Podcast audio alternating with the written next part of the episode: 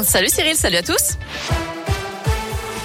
Un mot du trafic qui reprend progressivement sur les lignes ferroviaires Lyon-Rouen et Lyon-Parelmonial. Je rappelle qu'une personne a été heurtée par un train un peu après 10 heures près de Lausanne entre l'Arbrel et Lyon, ce qui avait perturbé le trafic des TER.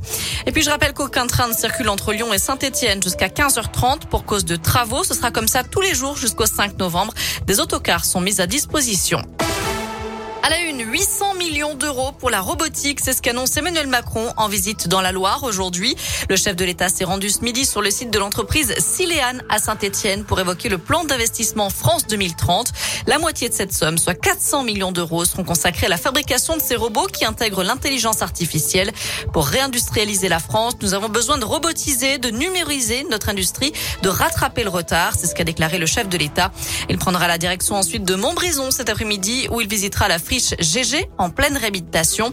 Puis moment d'échange avec les élus locaux, notamment le maire de Montbrison, Christophe Basile, qui a prévu d'offrir une fourme au président de la République. Un geste symbolique pour évoquer un sujet beaucoup plus sérieux sur le Nutri-Score. Vous retrouverez toutes les infos sur l'appli Radescope et radescope.com.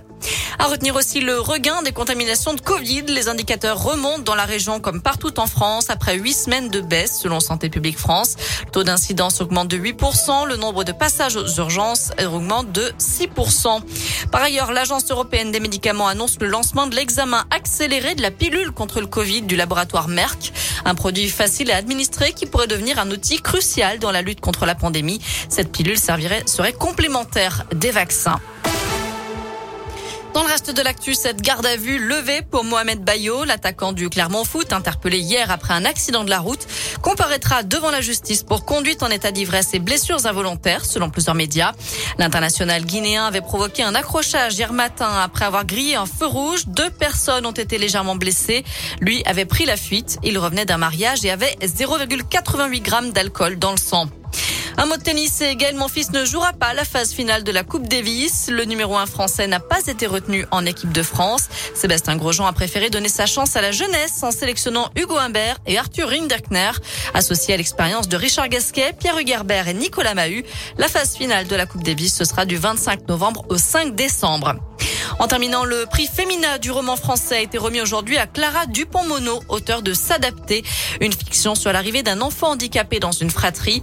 Le prix du roman étranger, lui, a été attribué au Turc Ahmet Altan pour Madame Ayat, un livre écrit en prison et pas encore paru dans sa langue d'origine.